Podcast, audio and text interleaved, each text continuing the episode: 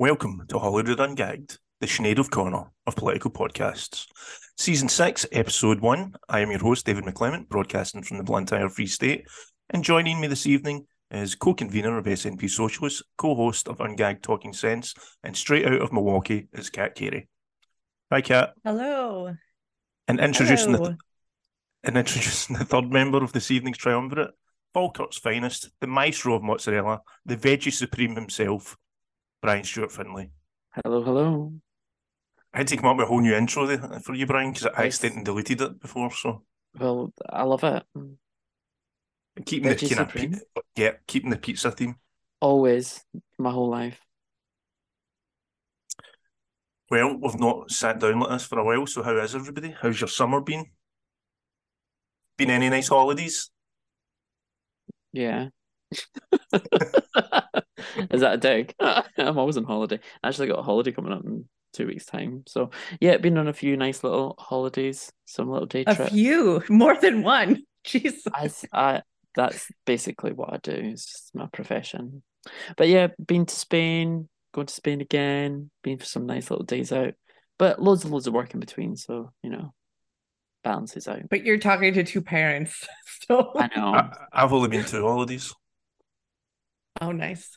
Uh, Where? I went to Portugal with the family, and I went to not Spain. I went to Catalonia uh, with my friend. So that was good fun. The whole idea of like get away with the hectic of the kids and sort of recharge, but it usually this ends up you go to the pub when you go away with your pals, so you don't come back feeling as refreshed as you should. Um, Ah, so you didn't take the kids. took them to Portugal, didn't take them to Catalonia. I did not have a holiday yet. Uh hopefully my partner's turning in his dissertation in in within hours, hopefully. hey, Um yeah. But you know, somebody's got to work from home and make sure the kids don't starve or kill each other. So school starts in 2 days and I'm so excited at the time of recording. Also, Dune Part 2 comes out in 80 days, I think, s- at the time of recording, so that's going to be my holiday to the cinema. I've not seen the first Dune. So good. yeah, I've never seen any of them. it's hard because like the Dune movie is amazing. Like, I, like if you, I love it as much as I love Andor, and you know how much I love Andor, right? Um, and and the books are good. It's just different. So the movie can be confusing if you haven't read the book, but the music and the oh, just watch it. It's amazing. Yeah, I was Yeah, I went to it's- to see Barbie. That's more my sort of level of. Oh, I want to see Oppenheimer, but I can't like go to the cinema that often. It's so expensive. I went, uh, I, I binge watched Tulsa King recently, Sylvester Stallone TV show. It's pretty good. Quite enjoyed it. Um, I didn't realize that halfway through it was made by the same guy that made Yellowstone, who seems to be just like churning out loads of really good TV shows. Um, so Tulsa I King. watched I watched Silo. That was very, very good. Also starring uh someone from Dune. So the the gal who plays Lady Jessica is in Silo, but it's good, like sci-fi, dystopian future stuff. Also, King's like a kind of gangstery sort of thing. But uh, yeah, I ended up binging it when I should have been sleeping. I had a night shift, ended up binging like the whole season just a bit. So I had a very tired shift at work that night. Also, news is uh, my cat was missing for like six weeks and he turned up, and my oldest daughter accidentally left the door open the next morning and he pissed off again. So he is now missing for three days as opposed to six weeks. So maybe Are he'll come sure back. it's your cat? Yeah, he's quite dis- he's quite well. He's, uh, he's quite um unique looking, but yeah, I don't know if he still considers himself my cat. That's that's what I meant because you know it's the I- opposite of the cat I, I understood your question halfway day. through my answer. Do you have that song in Scotland? The cat came back. They thought he was a goner, but the cat came back. I've never heard it. No, heard that in my life. Okay, well, I will send it. I will include a link in the show notes. You know I'm not insane. That was so good. It's like every kid in Amer- every American kid knows that. Okay. Take your word for it. Was it from a cartoon or? I think it was on Ra- Reading Rainbow, which everybody watched. Reading Rainbow with LeVar Burton. That's the only thing I know about it. That LeVar Burton. I don't think you got that here at all. You, nobody wants to hear me singing again. I almost started singing the theme tune, but I won't. Okay, let's just get into the enough of the witty banter. we'll get started and let's get ungagged.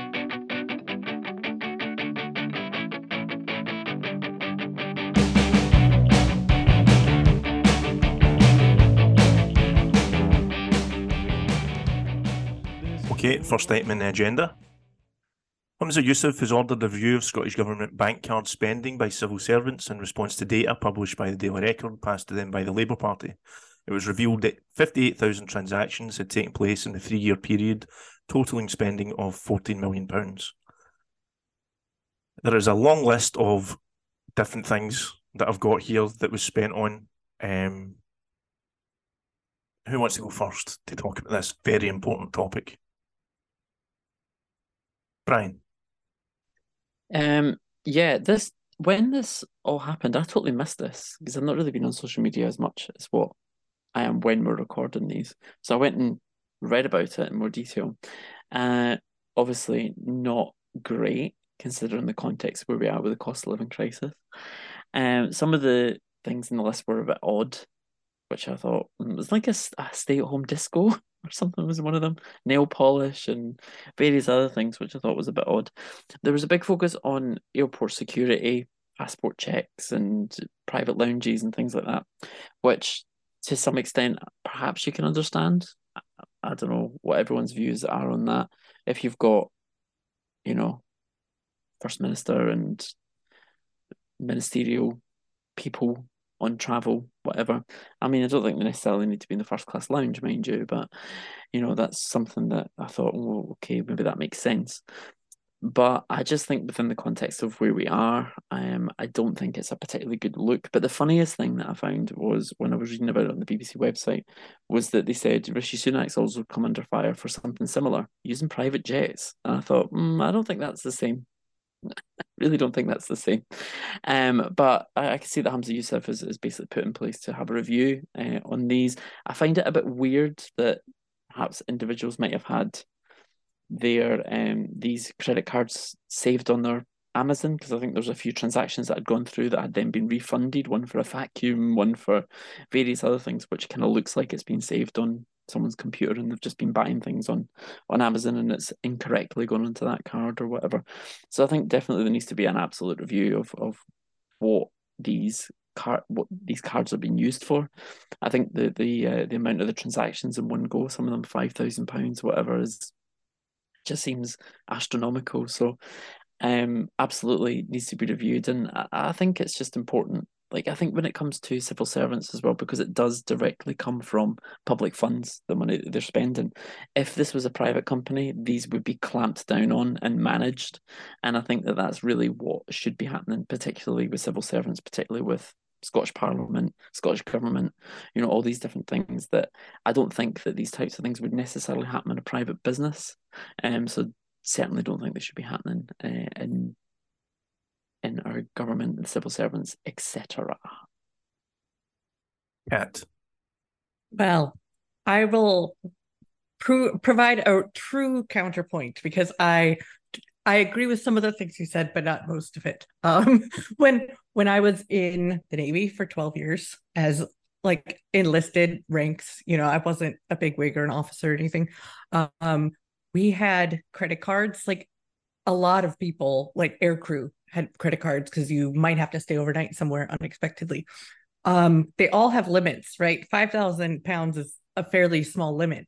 So the 5,000 pound limit wasn't what they expected to spend, right? So that's the first point is like organizational credit cards are a thing. Now, just because you could spend 5,000 doesn't mean that you weren't like taken to task. Like people got kicked out of the Navy all the time. People got in trouble for misspending, right? So I welcome the review. I think that's a good thing. Um, but I don't think that it's weird that so many people had these credit cards.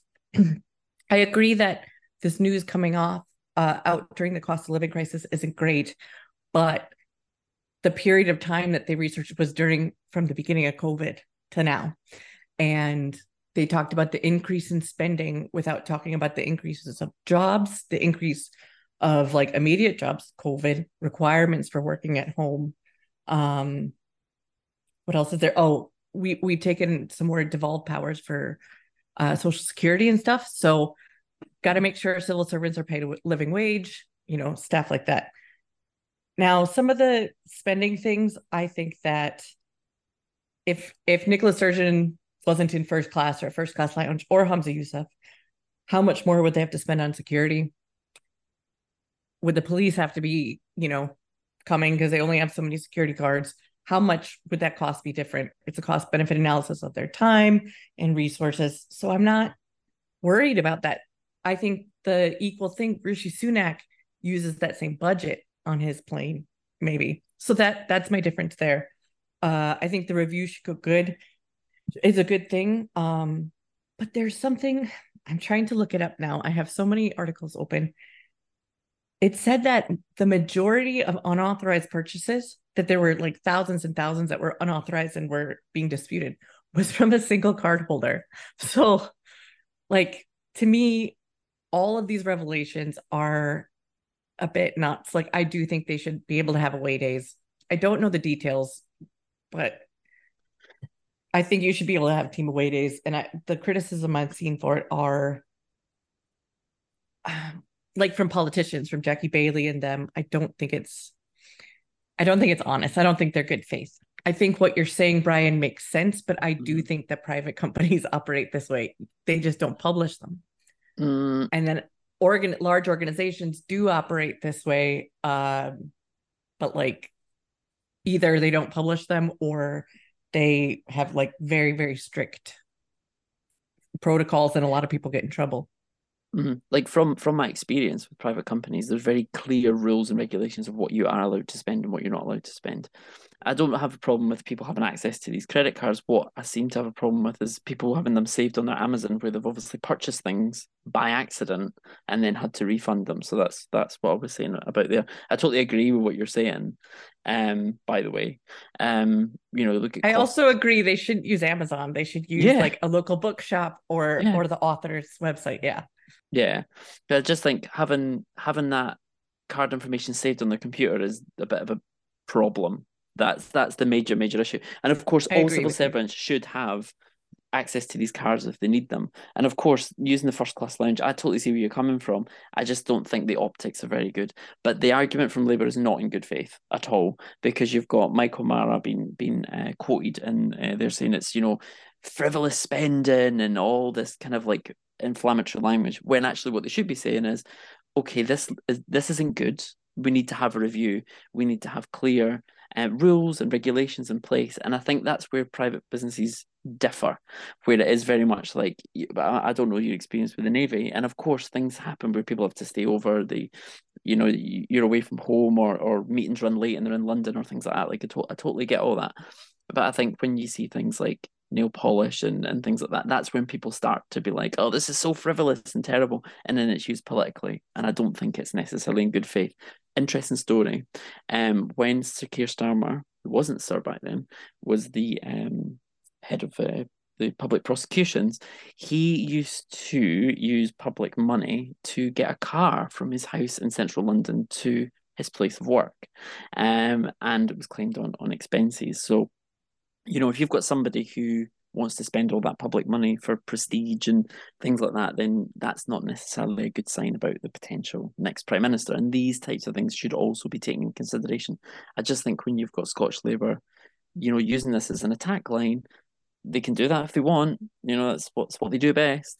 Um, but I think what this really should be about, and it is about boiling it down as someone who does HR, it's like this is an intern this is an internal issue that needs to be investigated. And if it's particular card users, then that needs to be managed. Um, and then there also needs to be a review and make sure that there's rules and regulations in place so they're used. And then this won't happen. I do have a question. Does the UK government publish these things? Like I don't know. Forgot to look it up. I. I, from what I understand, it this was like just automatically published by the Scottish government, but I know that they there there is a linked story when you read about this story about Rishi Sunak and his uh, using of security funds and things like that. So there, there will be published in some way. Whether they're forced to publish it or that, I don't know. But I just found that the comparison to Rishi Sunak using private jets and the Scottish government, you know, using priority lanes for security isn't really a comparison. It's just it's just Um, I definitely lean more towards your point of view, Kat. Um, in terms of, I think actually when you break a lot of this down, it's I don't think it's even worth talking about. That's why I was a bit sarcastic in my intro. You know, when you say 14 million, that obviously seems like a, a huge number. But obviously that's over three years, so you break it down a bit more. And I don't think people realise just how big the civil service is. We're talking about 22,000 people that work for the devolved uh, civil service in Scotland. You know, so when you think of how many departments, how many different offices, satellite offices that spread across, you know, and you look at a lot of these wee things, this is like wee away days for like, you know, some satellite office away at the back of beyond somewhere, who knows? Um, you know, some of this might be, you know, leaving gifts for a secretary or um, an assistant manager at some wee office. You know, it's, you know, without um, context, you know, like some of them seem a bit weird. Like, why would the government be spending money in nail polish? But, you know, they literally bought like three wee bottles of nail polish, you know, like in, a, in an organisation of 22,000 people. It could be because there was a run in stocking, someone's stockings, and they could. It was cheaper than replacing. You know, there was stuff about Wellington boots and like things to put on the bottom of heels to preserve a historical floor. Like those make sense. Those are things that are authorized to purchase for things your you job. need. yeah. Yeah, and like it was for the first minister's like heels, and it the other thing was for inspections. Like, of course, you need wellies to go inspect things all over Scotland. Yeah, I don't know. Brian's just upset because the government spent 90 quid in Domino's Pizza rather than Pizza Hut. I think, I think we've, we've found a route to this. That's Um, exactly what it is. No, I think I just what what I'm what I'm saying is that I think the the one thing that really stuck out to me was the fact that these ones were then purchased and then refunded, and I thought that's a security issue. Um, having these details available saved on someone's Amazon account. I think that the nail polish, I mean, it's it's, it's about providing context, right? And then the one about the home disco, I thought was a bit odd. I, I don't really know what that is about. So it's just things I mean- like that. And also, how many of these, like all these, a lot of these random sort of different spending amounts could be like related like Christmas parties or things like that, which Well, they shouldn't be everyone does, and- and everybody's. I don't think I don't think We can 10 Downing- now. I don't think Ten Downing Street will be making that argument because they'll be just True. opening up a, a whole. Um, well, I don't know what they'll be opening up. Um, and the Daily Record story as well. Like there was, there was no comparisons made. Like they never mentioned that Sunak had spent half a million pounds in a fortnight on private flights. You know, which Mhm. you know when you look at that, fourteen million over three years or half a million in a fortnight. Um, that's before you start getting into other, you know, government spending things that we've talked a hundred times when it's two hundred million to um a Tory lord that's now hiding in a yacht somewhere, or billions for the track and trace that we spoke about, and yet you know the Labour Party in Scotland are screaming at the, like at the top of their lungs about two hundred seventy-two pound in wellies. You know, it's Jackie Baillie does not scream.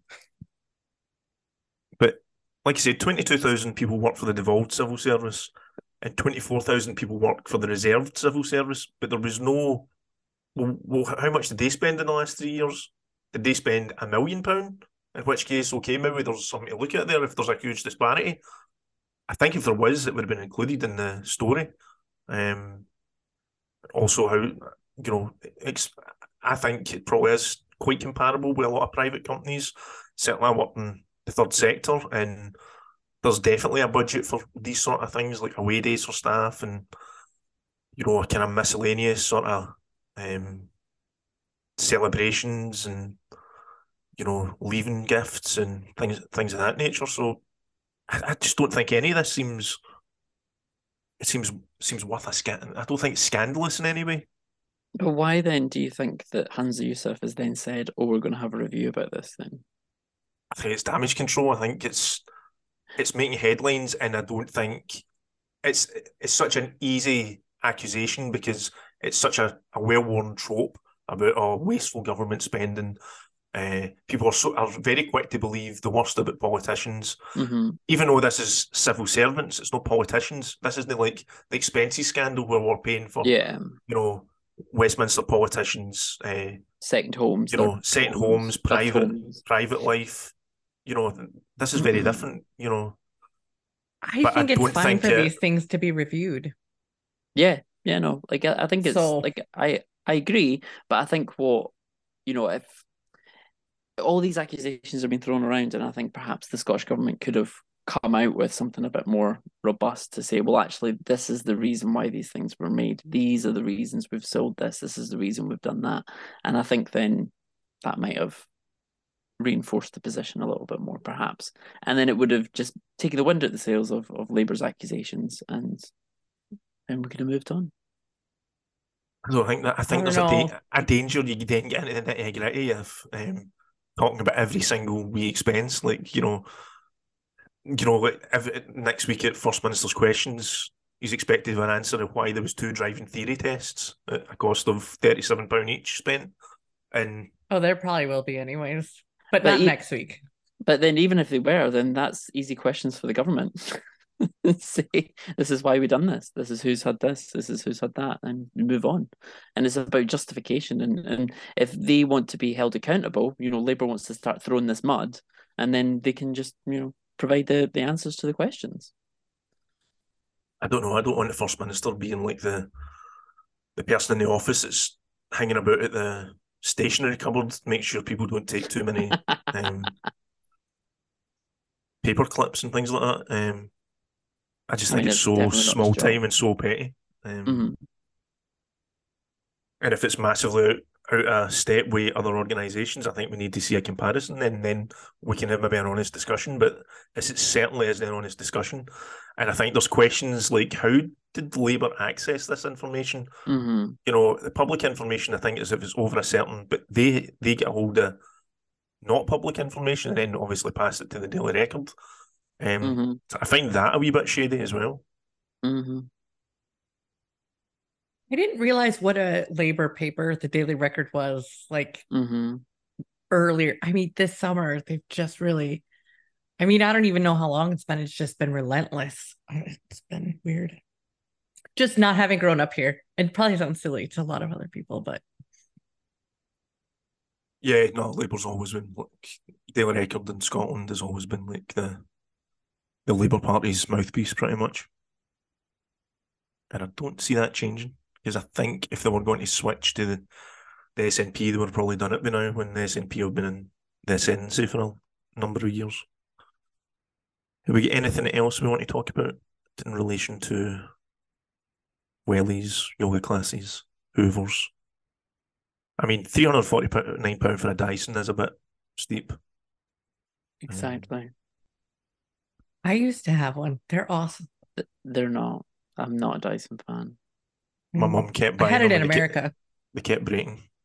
You'll Yeah. have the ones that didn't have the limitations because of the EU. This is why we voted to leave, so we could have powerful vacuum cleaners. Well, and I have to say, like, you know how the the the voltage is different in America. Dysons really are that much stronger than anything else you can get without getting like uh the door to door which without paying three grand, you know. So fair You- enough. Were you going Agree to to disagree. Were you going to say a door to door salesman there? Um, it's this one kind of vacuum cleaner. Hold on, I'll look at it. I think it's Kirby, but I don't. It See, is. It's this- Kirby.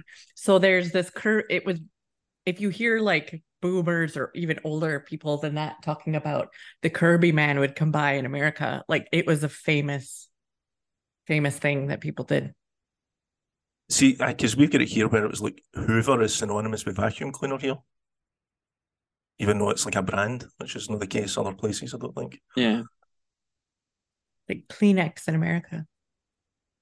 Yeah, I never know if, if if you've heard them called that here, but I don't know if that's just the kind of, you know, American TV sort of influence that we got that from. Will we move on to the next topic? It's official. A by-election will now will be held in Rutherglen, Hamilton West after 15% of constituents signed a recall petition for the COVID rule-breaking MP Margaret Ferrier to be removed from her seat. So far, the announced candidates are Michael Shanks for the Labour Party, uh, Cambuslang Councillor Katie Loudon for the SNP, Glasgow Councillor Thomas Kerr for the Tories, Chris Sermanni from the Trade Union and Socialist Coalition, Bill Bonner from the SSP, Gloria Adebo from Lib- the Lib Dems, and Vote UK, Reform UK, and the ISP are also running. The Greens and Alba have not announced a candidate, but uh, they are expected to in the coming days. I feel as if we've been kind of talking about this on and off for ages, but now it's finally here. What are people's thoughts? I will say, mark it down. I was wrong. You were right. because you said there would be the recall successful, both of you. And I said, I don't know. Uh, it was like the lowest successful recall petition, but still, you were right. Um, so Katie Loudon, I don't know her personally, but I do know um, the counselor that she shares a ward with, that they're both SNP counselors, Ali Fulton, formerly of the SSP, and he's never said a bad word about her. He's leafleting for her right now. He's out door knocking. Um, and he said, I'm going to read out what he said. He said, um, very thorough in council business, local representative, couldn't ask for a better uh, person to represent the ward with, and very good at winding up the opposition. So we definitely need to elect Katie. Sorry, I'm saying this as an SNP member. Rah rah. Brian, thoughts? Um, yeah, I think it's going to be an interesting one as the the actual by election approaches. I think we it's been a bit kind of lukewarm, isn't it? The it's all very it seems very much like a kind of social media campaign, quite locally run, uh, from both parties. Um, obviously a lot of uh, big names for Labour have been up. All the popular people like Wes Streeting and Keir Starmer. Popular. As, popular. as a as a constituent of uh, Rutherglen and Hamilton West, Mhm. I can say that there is a lot of activity. When you go out, it's just like you just see wee teams swarming from door to door. And you kind of Mhm. look and saying, try to see what colours to identify um, what party they're from. And uh, a couple of weeks ago, I bumped into Humza Yousaf. I think he was Mhm. round the corner again as well recently. And tomorrow night, as we're recording, Keir Starmer's having an open surgery. Um, I'm a bit skeptical how open it's going to, it would actually, it will actually be. Oh man, I hope you go. Go, go. I'm, Go. I'm thinking about it. You gotta. Oh please, David. She'd vox pop it. I'll end up arrested or something like that. but um, yeah, I've got to say, I, I I sounded super confident about the recall petition, but for some reason, I was under the impression it would probably be an online thing. I Mhm. did hesitate a bit when I realised people would actually physically have to go and sign at like different places. Um, because I thought, well, you know, people can be really angry on Facebook, but they're angry enough to actually get up and get out and go somewhere. Uh, but it turns out, no, they were angry enough to do that, and it did pass quite comfortably. Um, I was kind of, I'm not looking forward to it. I think it's got to be a circus, like I said. Like there's places swarming with canvassers and leafleters, and we've not even got an official date yet. Um, Mhm. so we'll see how it goes. Um, you know, I, I I don't know Katie Loudon, uh, but I know she does have a good reputation locally Mhm. uh, as a councillor. I don't know anything about Michael Shanks beyond what's come out in the media. He's came out against an awful lot of Labour policies, um, Mhm. Consistent Which is- messaging. Mhm. which is very strange that he apparently seems to disagree with Keir Starmer in a lot of things. It makes you wonder then why Keir Starmer basically forced them on the local party by banning three different candidates that were uh, locally based and wanting to stand, including uh, Councillor Mo Razzaq, who is extremely popular in Blantyre. Um, I don't know what kind of support he would have in other parts of the constituency, but if it was just based in Blantyre, nobody, I think, would have beaten him to be the candidate. Um, Have So- questions about this, actually, for you as the local person. okay. I'm So Michael pressure. Shanks, sorry, if Brian, if you know the answer, shout it out. Um, did Michael Shanks quit the Labor Party when it was Corbyn as the Yes. leader? Yes. So he's anti-Corbyn. yes. So that's why he got selected. Um, also, though, peop- it, it makes me very skeptical about like I don't think he actually does disagree with all these things that he's saying. I think he's saying it because it's the popular thing to do. You know, well, it- I think that he might agree with that. But my question is, do people on the streets, do people in the constituency, do they believe him? Because do they believe he would vote against it or influence the party in any way? Because when it comes down to it, he's going to have a whip and the whip's going to tell him where to vote, how to vote. So, like, what good do people think it will do to elect him? Even if he does believe in all the things he says he does. yeah, I certainly don't believe him. Um, I don't think other people should believe him either. I think he's, I think he's very much a Starmerite, and just like Starmer said, whatever he could to get elected, I think that's exactly what Michael Shanks is going to try and do. And I think it's smart. Oh, sorry. no, you. I think it's smart that he's cozying up more to Anas Sarwar, who is more popular in Scotland than Keir Starmer is. It I would like to see Keir Starmer give have the Boris Johnson effect in Scotland and just have everybody turn away. Um, haven't seen it that yet, but I have to read out this tweet from Scottish Labour because this is what Labour's promising, right? Their their whole logo is fresh start, right? Mhm. This is what they said they would do as a Labour government in Scotland. Uh, treat public money with respect, promote proper transparency at the center of government, strengthen accountability, and put Scotland's priorities first. What a bunch of concrete, achievable goals, you know, that Not at all it's just- vague. It's, It's, it's just, meaningless. it's just middle management nonsense It that, is. that that we're getting here, and this is the same with Fresh Start, and uh, like you know the hashtag Fresh Start for you know the local Labour Party, Scottish Labour have been using it, and nobody's telling us what Fresh Start actually means. What is the Fresh Start for for uh, Rutherglen and, and Hamilton West? Like, what are you actually going to do? What stand up to Keir Starmer and tell him you don't like these policies, and then he'll just turn around and go okay, and then you know you'll be whipped to vote a certain way anyway. So you know what is that actually going to achieve? And I don't think it will. And I think the the, the constituents, I mean, you by election turnouts are generally lower, okay, than than a general election, as we know. So I think it would just be interested to see how this sort of stuff is is taken on board and what the information the canvassers are getting and what the local campaign will will say. And and as I say, as soon as we get a date and as we start to get closer and closer to that date, uh, this will turn into an absolute circus. And it's not going to be pleasant. I think it is going to be close between the two the two parties. The other parties don't even have a look in here, um, and I think it will be very very close. Um, but I do think that, in my opinion, that Scottish Labour have fucked it for themselves by not choosing a local candidate. To be honest, um, I think that's the biggest mistake. Um, and you know, you you've had people uh, on the left in, in, in Scottish Labour. So Martin Lennon, local councillor in Rutherglen North, calling out the, the selection process, um, you know, not being able to to to for the the uh, local membership to to select a local candidate, and then you've now got this meaningless nonsense cat that you've just read out, and things like Fresh Start. Well, pe- people at the moment, uh, you know, Labour, UK Labour, are saying, you know, we should we shouldn't have too much hope.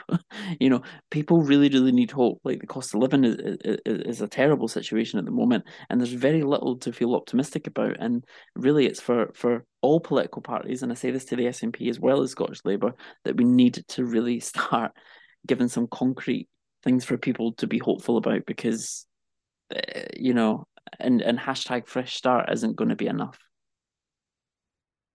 Just looking at the list of the candidates, a quick glance. Would this possibly the first time there was more pro-independence parties standing than anti-independence? Because obviously mean, SNP, TUSC, I believe, are pro Scottish independence. SSP, uh, ISP, Alba, and Greens. I mean, it, it happens in council elections, but Mhm. Yeah, I just it just kind of struck me there when I was looking at it. Um, do you think there's enough votes that'll be lost through that that would affect the SNP vote? Um, it's hard to say because obviously Labour will be looking at the Tories and the Lib Dems in the same sort of way. uh, to possibly be losing votes to them. I think what will happen is it's all the parties will just get squeezed. I think it's going to turn into a, a two horse race, and Mhm. most people I think are going to vote tactically. Um, so I think the rest of the parties are all going to have quite low votes, even you know the more traditional parties like the Tories. Uh, I think you might see have quite a low vote as the Unionist vote coalesces around Labour, and the pro independence vote coalesce around the SNP. I think it could be it could be tight enough that you know it could make a difference depending who manages to concentrate that vote more. Uh, but it's impossible to really say to what extent that will happen. that does make me worry because um there's been so much chat about people who are lifetime lifelong labor members and voters who support independence in that constituency um one of the mps got had a bun- got a bunch of crap for tweeting a video about saying it's important to get the word out to people who are labor voters that support independence that labor won't help it and there was a big stooshy about it but i've heard that more than once and from more than him so that's worrying. Fix it, David. Yeah, well, I was talking to somebody about um in the Green Party, and I've I've not kind of looked into it myself, but they were saying that they saw um situations which were kind of counterintuitive that when the Greens stood, it actually seemed to help the SNP vote. I don't know if possibly because that is some of those pro independence Labour voters that may not for tribalistic reasons, no bring themselves to jump to the SNP, but maybe they feel more comfortable moving to a party like the Greens that they don't feel quite as antagonistic towards. Um, Oh, that makes sense. but I haven't seen data to back that up. Um, I hope you select a socialist candidate then. Or lefty. I cannot say it is secret secret yet until it's announced. So it's not me. In case anybody, every time I say that, people people look at me as if I'm going to announce it's me. It's not me. Just That would be make fun clear. though. That would yeah. The ungagged um non-party campaign would be very different, I think, if you were the candidate. Yeah, the the TUSC candidate as well. Um, I know him because he's a podcaster. Um, I quite li- listen to his podcasts. Kind of football, they're not politics or football related, but um, so I, I- I was kind of, I, I did have to check it, but it's an unusual name, Chris Sormani. So I kind of thought, surely, surely that must be the same guy, and it is. Bill Bonnar, the SSP candidate, I know very, very well. He was somebody I was very close to in my time in the SSP. I've got a lot of respect and time for Bill. I don't know if he's talking to me since I left the SSP. Um, he's somebody that's sort of very believes believes a lot in loyalty to your party sort of thing. So I don't think he, he took it very well that, that I left. Um, but if he's got any negative feeling towards me, I don't have any towards him. I still have a lot of time for him. I've never heard of Volt UK. I had to go and look them up when I saw them listed. They're Is it Vol- Volta? Volt UK. No. No, they're a sort of super pro EU anti Brexit party, but like I'd literally never heard of them until I saw that they had a candidate running. And Reform UK, that's the rebranded. hmm Is it the rebranded Brexit party or the rebranded UKIP? Yeah, Nigel Farage is, is the leader of that party, So and it a- was from the Brexit Brexit. party. Yeah. And ISP, we know, are the Transport Party. but they are standing on a to abstain, aren't they? So if they're elected, they will abstain. Is that is that what I've seen You anyway? know- Yeah, yeah, I think that's right. They tried to get me to join on the ground when they were starting that party, and I was like, "Oh no, No, oh no, no, uh-uh, no, no, no, no." That I pretty not, much disagree with you on almost everything except Yeah, for that- independence. does, doesn't say much about their judgment that they thought approaching you was a great idea for that. I mean, maybe, I mean, it was like in 2018, 2019, somewhere along there. And I'm a mom, you know, so maybe they just thought that I would be turfy. But I'm like, no, I grew up broke. like, I grew up poor and American, and we have different wedge issues. And I don't believe all that gender critical nonsense. So it's probably talking about October before this election comes around. That it's going. To, that's a long time away, and yeah. the campaign has just got to get so intense. Um, The- I think the couple of weeks before it are just going to be like some sort of weird, like all these leaders, all these big names just descending on Rutherglen, Hamilton West, and it's just going to feel a bit like, I don't know, like a bit like false. Do you know what I mean? It's just going to feel a bit weird. I think. yeah, it's I the thing as well. But I was just going to say about Labour. You know, seemingly have alienated a lot of the local party with a, the Mhm. sort of selection process. But the nature of a by-election is they'll be shipping Yeah, activists in from I was going to say across Scotland, but across the UK. Um, so they'll probably only feel that um, that effect much. It I much easier. this- Oh, sorry. No, I just said it's much easier to campaign on on by elections, isn't it? Because you can literally pull your resources from you know for for Labour across the UK, for SNP right across Scotland. So, um, you know, if if people are not feeling that warm towards the candidate, you won't really notice it because you know you're not like a general election relying on your your constituency to to come out and get active. I do think that I don't know if it rings more false for Labor than it does for the SNP, but I do think that how Humza Yousaf had said, I will be the first activist, I'll be out there every weekend. And he has been visibly out on the streets somewhere every single weekend. If that means it's it seems less insincere, you know what I mean? It seems there are people that are always out. There are people that are always going out. There are elected parliamentarians that you're not surprised to see they're knocking doors, if that makes sense. I don't know if it seems does it still seem false? It it seems false a wee bit just because you end up with a procession of high profile people, and you know like the the numbers. Like sometimes you'll Mm. see like kind of small groups of activists, but like it's like armies that you just see like hanging about, like getting ready to go, and Yeah. And like I said, I think particularly in that kind of couple of weeks before the election, it's just going to turn into like some sort of weird like roadshow. And I think that that's potentially got the chance to look really, really false to the electorate because would any of them turned up in Rutherglen if it was a general election? Probably not. And um, when did the front bench of, of UK Labour ever really care about Rutherglen and Hamilton West? Not really. So, it, it- you know, it can sometimes feel a bit like that, I think. Like the SNP by election, the SNP uh, for the by election in Shetland. That was they brought up a lot of people, but it wasn't anyone local. Yeah, Yeah, that's same same vibes. Yeah. did not go well. Yeah, No. yeah, I think there was a a Labour MP from Sheffield, um, was in the constituency, waxing lyrical about how what Rutherglen should do and what Scotland should do, and it's like just go back to I mean, Sheffield. they can't have more than one Scottish Labour, and you know they only have Ian Murray. But yeah, because if he wins, that basically increases the number by hundred percent. Yeah, That'll be the headline: Labour doubles representation. yeah, and then You and then know it'll it be will. and then it's going to be a fight. Who's going to be the shadow secretary of Scotland? Oh goodness, it's going to be one or two. Oh yeah, just going back as well to the, the talk about uh, the Labour selection thing.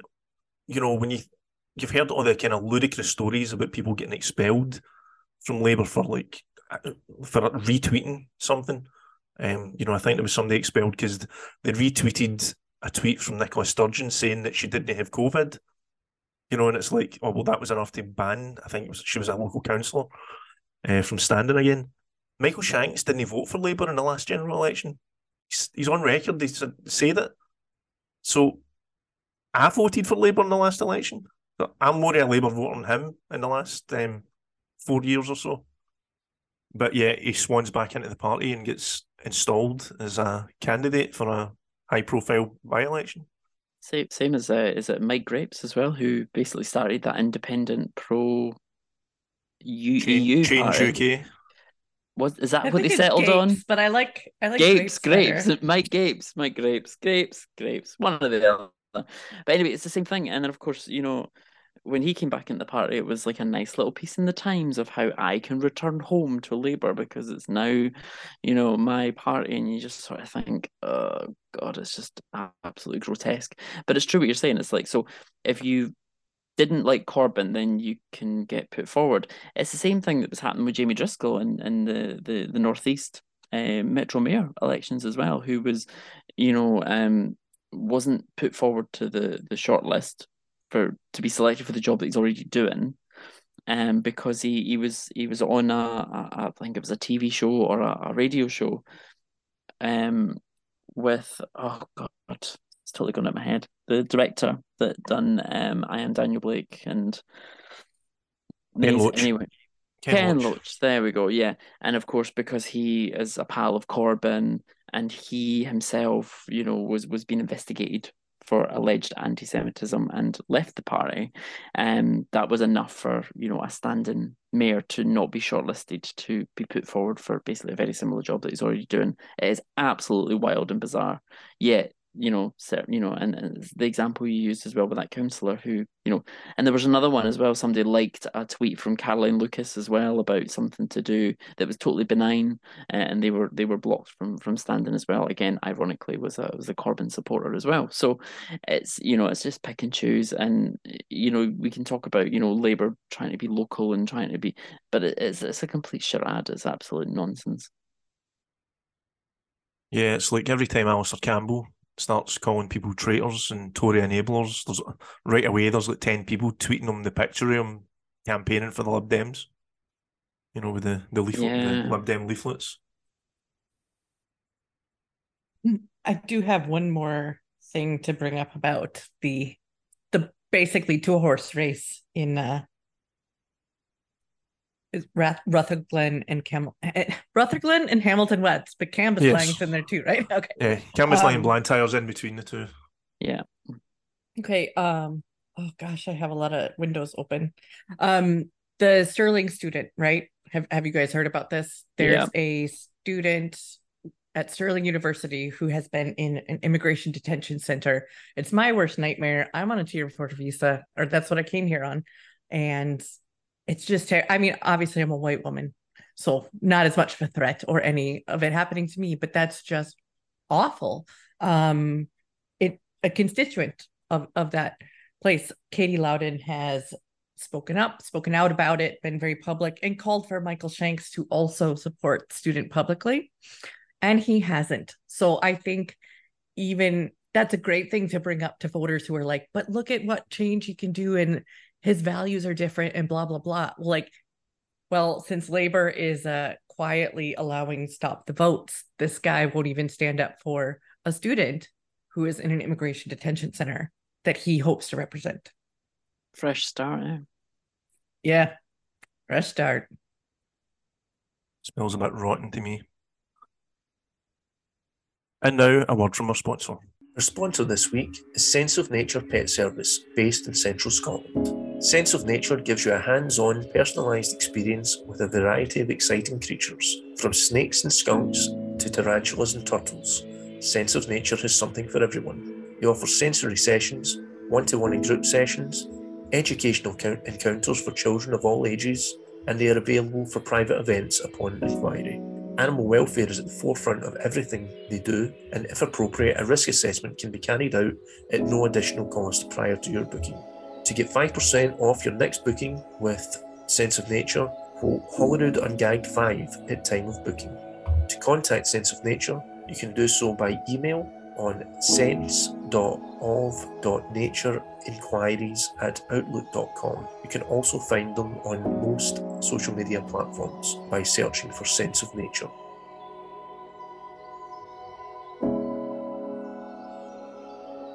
Former Yeah. Green MSP Robin Harper has attacked his former party, claiming the SNP are already distancing themselves from the Greens. It is an alliance which will see both parties lose votes, and it seems highly likely it will not last.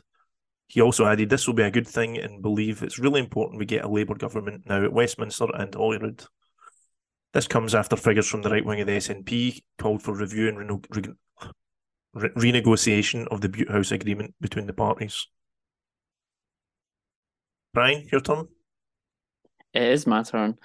Robin Harper's just annoying. Every single time that he appears in the Times and criticizes the Scottish Greens for something benign or whatever, that he doesn't like trans people and you know how it's such a vote loser and all that kind of stuff. And and then it does the rounds and all these stories appear in the Telegraph and the right wing press and it's just such a boring, boring story. Apart, he's now left the party though, hasn't he? So I'm sure um, generally the Scottish Greens will be very, very happy about that.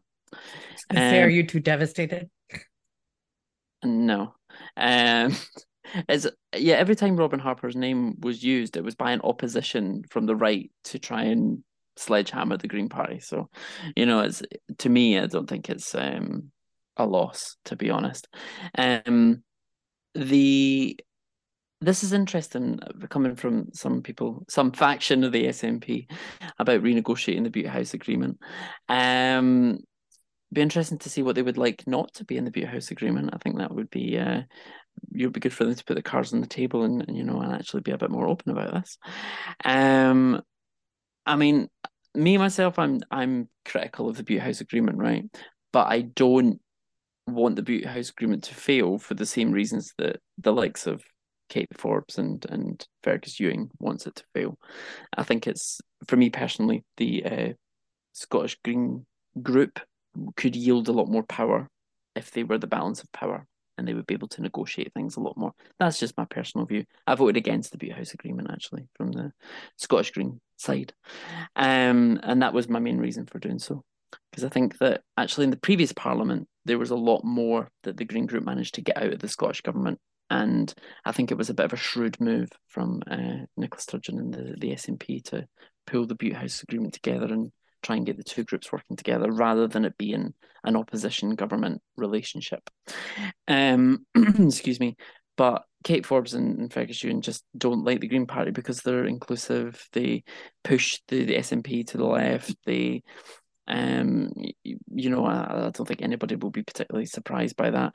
And then, of course, you've got people like Joanna Cherry this week calling the Scottish Greens anti-gay. That was that was uh, that was my favourite one um of, of of the week. So I think basically what's happened now is that the Scottish Green Party has become a lightning rod, right, for all the the people in uh, the SNP and and these other sort of factional pro indie parties, right? It's just a lightning rod because they don't like uh, inclusive politics. They don't like progressive politics. Um, and also Robin Harper's uh, a supporter of the union, isn't he?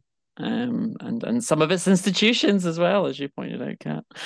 Um, so yeah, and he's gone to Labour because he's not happy with the trans inclusive policy of the Scottish Green Party. So if that doesn't tell you anything about the Labour Party, that's the hidden message there. So basically, I don't really necessarily care what these people have to see. Um, and yeah, that's my general rant about that one. Yeah. Yeah. So I think that the fact that Kate Forbes and Fergus Ewing and Joanna Cherry and Robin Harper want to rip up the Bute House Agreement is a great endorsement of it, of the SNP and of the Scottish Greens and the, you know, the power behind the, the political power behind the independence movement. Um, the Scottish government. Uh, the more I look up Robin Harper, the more he, he campaigned for Better Together. Like all the headlines I said, I saw like the trans stuff was wedged in. Like that came later, didn't it? Really, this guy has been a unionist since day one, led a party which he disagreed with, and you know found enough other things. Um, when it comes to the John Curtis wrote a great piece in Byline Scotland you should read it. It says the only as the only people who want to rip up the Bute House Agreement are the people who didn't want it in the first place. Not everybody, not Brian, right? There are perfectly legitimate reasons to not want the Bute House Agreement. I was worried as an SNP member that we would screw over the Greens because, like, my partners in the Greens, you know, I, I don't see it as an adver- adversarial relationship. I think we give each other what we need to to fill out the independence movement. Um, but yeah, I I just Robin Harper supported fracking, maybe support still. I don't know. What kind of a saying the Greens are moving away from environmental policies, which having headlines about fracking is okay, actually. Uh, it's quite a look. And um, what else? Oh, the monarchy. He was like praising King Charles for his environmentalism. So, I mean, that's where the criticism is coming from. So, I, I'm feeling pretty good about it.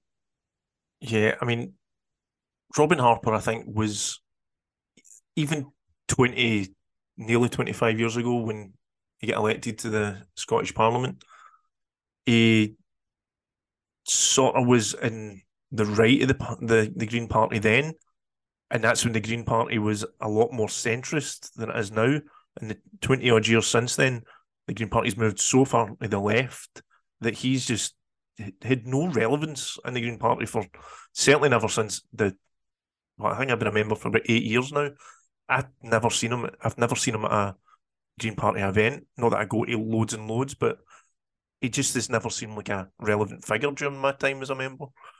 Um, and you just quite succinct, succinctly listed all the sort of all massive policy differences he has with the uh, the Green Party, and this was always inevitable that he would he would go and I think the Bute House agreement is just a quite a convenient punching bag for him because you know it was already teed up by the likes of Kate Forbes and Joanna Cherry and Fergus Ewing. So yeah, I think he's just bitter now that he's kind of feels like he's been forced out of a party that I think he thinks he kind of has a kind of owner, some kind of ownership of because he was a big figure when it was a much smaller and much different party. And I think it's sheer bitterness. And I, I think he's not as bad as Alex Salmond, right? Well, well, we've not heard any allegations. I and and really, Fergus Ewing and Kate Forbes are the the far right of the SNP, right? They are on the fringe themselves. So calling the Greens fringe is is ridiculous when they're on the fringe themselves. And I would say Joanna Cherry is on the social conservative fringe. I don't I don't know what her economics are anymore. I don't know. Yeah, I mean I feel like I wasn't as robust with my criticisms as I should have been. Uh I mean, Robin Harper's can he handle all these headlines and all this press attention? Like he must be so happy to be relevant. And, this, and, and how quickly will it fade? I mean, he's been working with Gordon Brown for a long time. This is how he Gordon Brown's savvy with the media. He might have orchestrated this. Who knows? Yeah, and you can kind of see the the rabbit hole, like when the headlines fade, that he'll he'll have to start coming up with more and more extreme attacks if he wants to stay relevant and stay the sort of right wing media darling that he's become suddenly in the last couple of weeks. Um, so who knows? Maybe he'll just quietly go into retirement and obscurity, or maybe or, maybe or, he's got a taste of the limelight again and he'll want to stay in the the forefront, or possibly try and get elected for the Labour Party at some point. I don't know if he does. He actually join the Labour Party, or is he just calling for a vote? I, I don't know if he's just sort of advocating to support them or whether he's actually joined the party, but it's just a bit of a. I don't think it's a very good uh, look for the Labour Party, to be honest. I, I bet he's more of a Labour Party supporter than uh, Michael Shanks.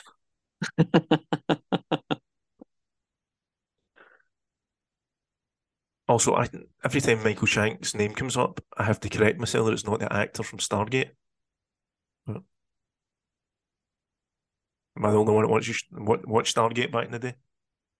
I, you I looked very you looked very blank when I said that. I see. I don't get any of the sci-fi references because I don't watch any sci-fi, so I'm just like. I think I'm a late bloomer when it comes to sci-fi, except for Star Wars. I like Star Wars, but we didn't have but, that many channels. But yeah, Michael Shanks I was like, I Stargate called that. That's basically my, my point was there. Have we got anything else to say about the Bute House agreement? No, but I have something to say about um you know how you said, "Oh, you guys are blanking me" when I mentioned this, like cultural references. I saw a mention of a 16-year-old in the paper saying Brexit caused him to support independence, and he said, "I was only 9 at the time or I was only I was like, oh God, is that did that vote happen that long ago?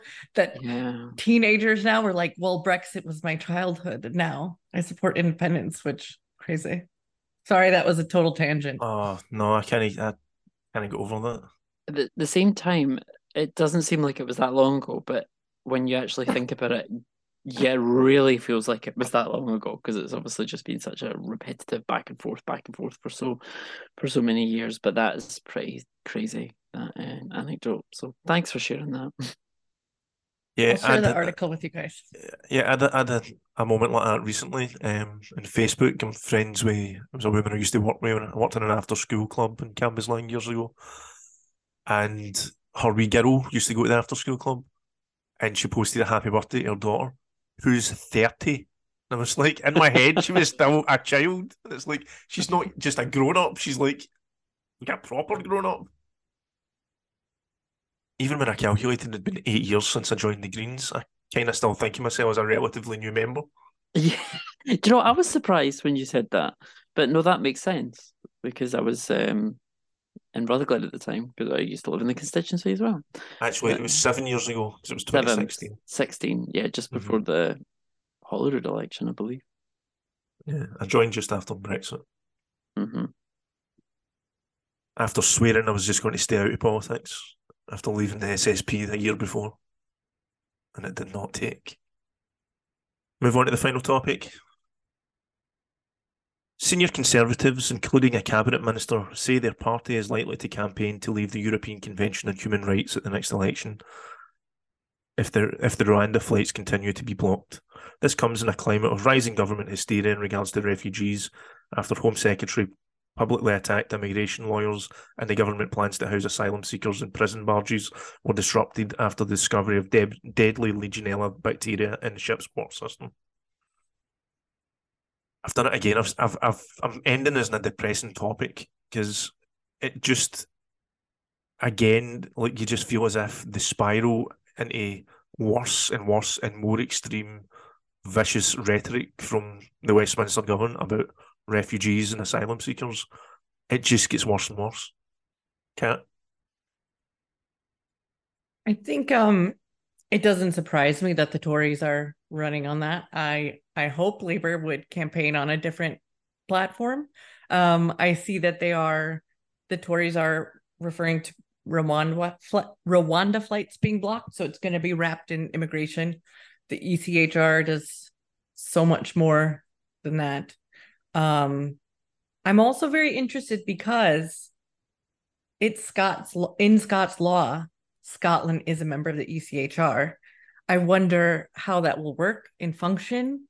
Uh, if if the UK government try, I mean, it'd be nice to be like, well, maybe we could get an independence referendum. I doubt that would happen. Um, but and I don't want the Tories to win an election and be able to do this. But it's there's so many. The ECHR is so important. It's just so important. Like it's completely batshit to campaign to be out of it. Isn't it um people who have left the HRC or has been removed from being a member was is Russia, right? Obviously because of the invasion of Ukraine. In Greece, when they had a military coup, but they rejoined afterwards. And Belarus as well, I believe, um, is the other one. So um, Belarus, which has a dictator as well, an Yes, unelected. Yeah. Yeah. So um not the best company um over in that group. Um but yeah, this is basically just uh all all that we're going to see from the Tories in the next general election is is is culture war, culture war, culture war, right? Because they have nothing else to stand on, right? You know, they they are um even if they wanted to try and pretend that they were sort of, you know, good with the purse strings and good with the economy and stuff like that, they can't they can't run on that anymore because you know it's been completely exposed for how terrible they actually are at, at operating a, a, an economy and how unfair the economy actually is under the Tories. Um, but it is absolutely terrifying that we could even potentially be opening that door to have that debate in a general election and, and the Tories making that one of the key wedge issues.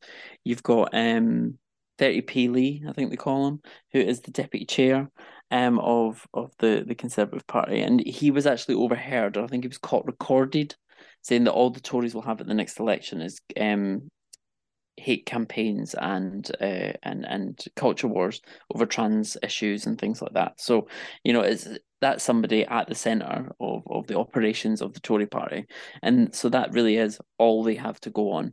So by pulling all of this stuff together, wrapping it in in, in sort of anti immigrant sentiments and, and outright bigotry, and um, that's the only way that they genuinely think that they can potentially win um, a, a, general election or at least not go down in flames as in actually be completely wiped out and, and reduce their numbers as a party, um, which is just grim. Um, but I think it also kind of shows us where we kind of are in Westminster politics as well, because you've got the Labour Party, who's again middle management solutions to to immigration. They should be combating these on on human right issues and on the fact that these are just absolutely abhorrent policies. But it's very much like, oh well, it's quite expensive to do this and blah blah blah. No, it's wrong. We shouldn't be treating people like this. We shouldn't be doing this. And the, the government, and if a Labour government comes in the, on the first day, one of the main things they should be doing has been making sure that um, uh, that migrants who come here are being looked after and they're being put somewhere safe and they're being processed quickly. It should they shouldn't be on barges. But you know what we can now see that, that there actually is really is a danger in the water supply. You know that's that's just how horrendous the things have got, and and Labour really needs to to, to kind of deal with this. So I think it's just more of an indicator as to where this general election is is headed. I'm not looking forward to it at all. It's going to be absolutely grim, grim stuff. Yeah, what we'll have is the Tories coming out with really, really vicious, hateful rhetoric, and the Labour Party validating it uh, and trying to convince themselves they're so clever that they're let's just agree to do the same things to neutralise it as an election issue, despite the the huge damage that will do to the the country and the the just the fabric of society and the the political debate uh, around these issues. You know, the, the Convention of Human Rights was set up in the aftermath of the Second World War to try to make sure things like genocide and what happened, what the Nazis did, couldn't happen again. You know, this isn't just like some weird EU, you know, thing about bendy bananas or whatever that they love to talk about. You know, this is like, you know, real life and death stuff. You know, it's an, an idea that they would just leave the Convention of Human Rights because eh, to win an election, one election, you know, it's so short term and, and so lacking in anything, any kind of morality or anything beyond their own short term lust for power. It's I, I don't even have words for how low it is. Um, it's disgusting.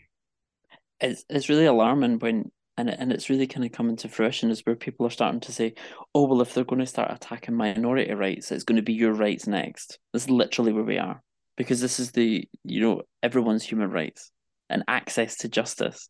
So of course, we've seen the Tories attacking loads of minorities, whether it be migrants, whether it be trans people, whether it be you know any other minority, and um, you know uh, migrant workers all these different things and are coming for these rights. And now they're talking about something as serious as this. They literally are coming for everybody's human rights, and everybody should be really, really alarmed and concerned about it. You know, in, in the laws, uh, these immigration lawyers that are getting attacked with the Home Secretary, um, these are laws that protect all of us from being thrown on a prison ship for with having done nothing and it wasn't wasn't just the Legionella um, thing. The fire service were saying that these things were death traps, you know, and it was not safe to fill them up with people. But for the sake of headlines, we've got a government that was quite willing to force all these people into these things, risking some kind of horrific uh, humanitarian disaster. Why? For some headlines that think might help them for an election in a year's time. I mean, it's so lacking in any kind of morality that defies belief. You know, and if you went back to the nineties and said, I, I think it'd be unimaginable that any political party, and certainly any mainstream political party, would be arguing to leave the European Convention on Human Rights. It, I think it would just be, it would have been so inconceivable, and yet, you know, we find ourselves here. You know, and how do you convince yourself you're the good guy when you want to take away, literally take away human rights? You know, I don't know how people, you know, square that with their own mind view, or do they, or do they know they're the bad guys and they're just happy with it? It's. I mean, I think it's important to note what the Tories have done for years and years. They couch it in protect your family, or else your family won't be safe. And then they put some of these barges have been put into communities where it will create the most drama on purpose. And there have been, like, this has been in the press. This isn't like a conspiracy theory about people, you know, candidates for council or whatever the election was most uh, closest to it saying that look this is making you less safe it's making you less safe we got to get rid of these people we have to do this uh, it's the only way you know it's it's couched in um i can't care, worry about everyone. I have to worry about me. And it's a really scary time in democracy across the world. Um and i'm sure it's a scary time in non-democracies but you know in america they've had hearings about ufos and stuff because the republicans are in charge of the house and there's just insane things going on right now. Um and it really worries me. Like my kids are growing up and like society's going to be in a really bad place when our kids are in charge of things, aren't they, David? Yeah. Yeah. yeah. It's, it's really grim. I think with the the, the Bibby Sorry. Stockholm barge, um, th- th- what's what's really felt quite dystopian is these call-ins that have been happening on the radio. Have you heard any snippets of, of these types of things where people are phoning in, you know, and it's just overtly prejudice about what you're saying. You you're not safe with these people nearby. You're not safe, and people, you know, just just ranting and, and saying these people need to go. They need to. They, they can't be here. You know, we don't have the infrastructure for it. Yet people are not saying, well, why do we not have the infrastructure? you know, and uh, for for everyone, and you're not safe. Well, you're not safe because the infrastructure is not set up to to support anybody. This is the problem. So It's it's just it's just you know wedge issue 101 you know where, where these things have been put in place and and allowed to to to get worse. And you know turning on these you know so-called lefty lawyers you know it was an absolute gift to the right that the fact there was these um solicitors who were um trying to produce bogus claims. I, I believe bogus claims to to protect certain um people who are claiming asylum in this company, so uh, country, sorry. So then obviously people are now running with that, saying, ah, this is happening. You know, the, the lawyers are out to to you know to to dupe, dupe us and, and all this nonsense, and it's just, it, and it's true what you're saying. You know, if we were to have this conversation, you know, thirty years ago, that we would be here, it just wouldn't be recognizable, and it's just, I'm just worried about what what the direction of travel is here. It's grim, it's depressing, um, and and I, I at the moment I, I don't have the answers. I don't know what we start to do here because I, even you know three or four years ago I didn't see this becoming a reality so quickly, and it's just very concerning that we are already here. It's also the complicity of the media. It's because it's so dis. The whole debate around uh, immigration, refugees are so dishonest. You know, because why are the media not pointing out that the reason there's a huge asylum backlog is because the government are not processing it specifically so they can create a crisis to then exploit and scare people with. You know, just the same way as, you know, they're campaigning going on about the small boats, the small boats, when it, this is, you know, turning it into a huge issue. When the only reason the small boats are coming is because they've closed down other routes. But they say, oh no, people have to come here the legal routes, but there are no legal routes because they've closed them down. So it's so dishonest, and the fact that they get away with that in the media, you see the odd story there, here and there, which is why I know about it, why some people know about it, but it, it's but it's never like the kind of forefront of the the media narrative that the government are basically contri- contriving a crisis to then exploit. Um, they're always treated as if it's somehow um, legitimate, and it's not. It's it's that annoying thing of oh the honourable gentleman says this, so we need to engage with this um, debate in, in good faith, which is absolute nonsense. And a lot of journalists, all they have to say is you're saying you know the country's full, or you know we can't deal with all these migration, all this migration. Yet you look at really comparable countries in Europe, and we're taking so much less, or there's so much less people traveling to the UK. So why on earth can we not cope with it? Yet every other country within the EU is able to process and and you know integrate people into society without it becoming a huge issue because all of the um, policy interventions that the UK government has put in place is just making it worse and worse. It's uh, and you're you're completely right, and this is also what I was saying with the, with these phone-ins that you know it's almost like just allowing people to spew and rant, and you know people the, the, the there was uh, one of these call-ins, I think it was LBC, where someone was saying that he had worked out at sea, or you know he was based somewhere and he had been on the Bibby Stockholm and you know it was actually okay to live on there. But what they didn't mention was the fact that they had doubled the capacity. They had put bunk beds into the room. So there's going to be twice as many people living on this. But for how long as well? If you're going somewhere to work for three or four weeks on a project and you know that's different from being put there you know potentially for two years whilst you're waiting for your home office um, application to be heard. It's it's just totally dishonest. It's not providing the service that they should be providing to people and and ultimately it's just scaring people. It's really really scaring people and it's making people feel like well you know these people apparently are living in luxury as well. You know you're referring to people living in hotels. Imagine having to live in a hotel for 18 months of your life without cooking facilities access to proper washing facilities all these different things it is just this whole narrative is completely unacceptable. And another thing, people like Carole Malone, who are on the Jeremy Vine show, very right wing, just spews absolute hatred, writes in the Daily Express. Um, you know, she's been using this narrative of people living in luxury and and etc. etc. And there was a, a, a call in of somebody who's from the area where the Bibby Stockholm is, um, who is trying to access um homeless accommodation and you know is really struggling with her own family. And it was kind of that narrative of well, I should be getting this help and these people shouldn't. When actually Carole Malone, alongside all the right wing media, you know, 10 to 15 years ago, were attacking benefit scroungers.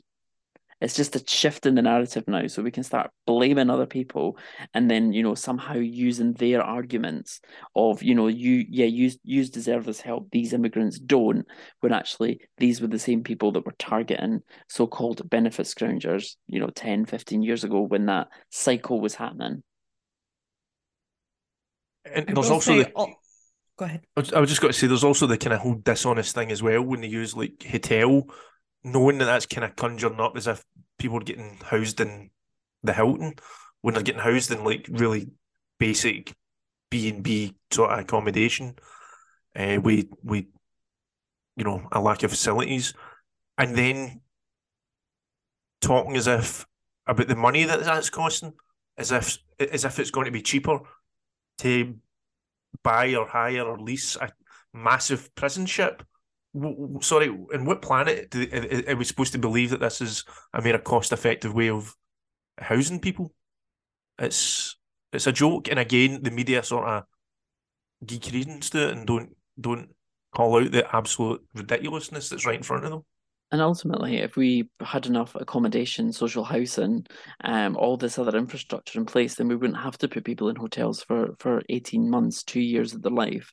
You know, and if they were processing the asylum applications at a rate that they should be, then you know again people would be able to get on, make their own lives, and be able to work and and and provide for their own families and be able to get on with their life rather than being stuck in this kind of weird purgatory for eighteen months to two years, which the Home Office has created themselves. So you know it's entirely orchestrated. A lot of people can already see it, but it's just so frustrating that this is what seems to be at the centre of what the Tories are setting up for the next general election. It's it's absolutely grotesque. I was going to say, you know, another reason, like, oh, we can't afford it. Look at our economy. Well, who pushed for Brexit? The people who were anti-immigration. Like, there's so much self-harm, and I I don't understand the obsession on this island with sending people to a different place. Like to me, uh, the British Empire colonized a lot of places and now are wanting to send people from one of the former colonies to a different one and never taking anybody on board when it's a wealthy, wealthy nation who drew plenty of wealth out of all these former colonies. It's just, I'm not saying America's any better, by the way. It's like they just sent people west on this big continent, but, and I consider America a colonizing nation as well, but I, it just, oh, it makes my head hurt. It just, it makes my head hurt that people buy it. It's like Labor Party uh, campaign tactics. They don't tell people like actual things that are achievable or not achievable. They just tell people what they want to hear and hope for the best. It's how it cheap me off. it's how cheaply people buy it as well. It's just it's Yeah. so disappointing. How easily people just feed into these kind of hateful narratives. It's easy to tell people what they want to hear, but it's not easy to run a society that way. Like that's why our politics suck so hard. Well, I think if successful ended is in a down note that I seem to keep managing to do. Um, Brian, you you need to pick an upbeat story next week for the the last item on the agenda. I We've shall. drifted away from that, and now we're all going to be depressed for the rest of the evening. I'll just be sitting depressed, eating the rest of my pizza.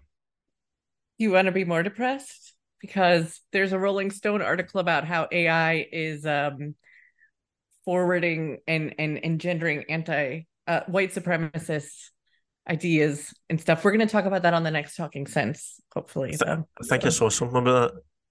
Yeah. But at this at this point, you know, if we're going to have Tories running the place, maybe we'd just be better handing over to AI and letting them.